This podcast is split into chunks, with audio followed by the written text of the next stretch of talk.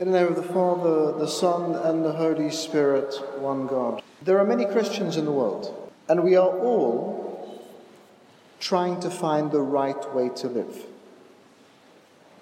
We're all trying to find what it is to be a faithful, committed Christian. And it's going to mean many different things.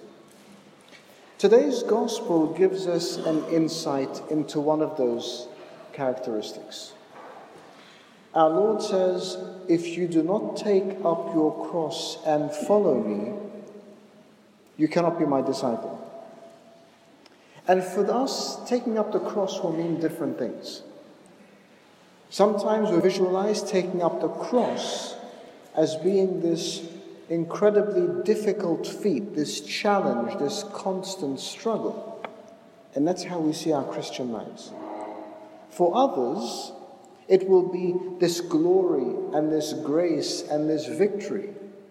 And that's how we see it. The problem is, if we live in either of these extremes, it becomes difficult.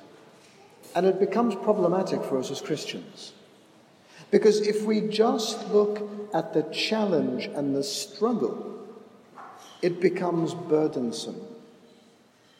And God has not come to give us a burden. In actual fact, He comes and says to us, Come to me if you are burdened, if you are heavy laden, if you are tired, and I will give you rest. But then, if we look at the other side of the cross just being this glorious, victorious symbol of authority, that is also problematic. Because that could quite easily slip into us becoming proud and arrogant. And there is nothing worse than an arrogant Christian. Because that, again, is the furthest thing from what we are supposed to be. We are supposed to be meek and lowly and humble and giving and sacrificial and loving, all of those things. And none of those equates to arrogance or self righteousness. So, what is the reality of our journey then? Our reality of our journey is the cross.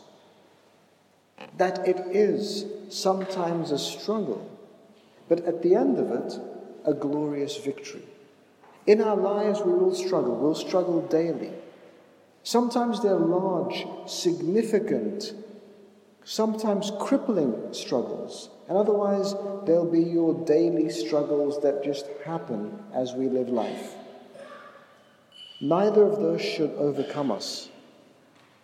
None of that should make us feel that we have no source or strength or foundation to go back to. We remember at that point that while there was pain and struggle and even a sense of ill repute in the cross, when our Lord was there crucified?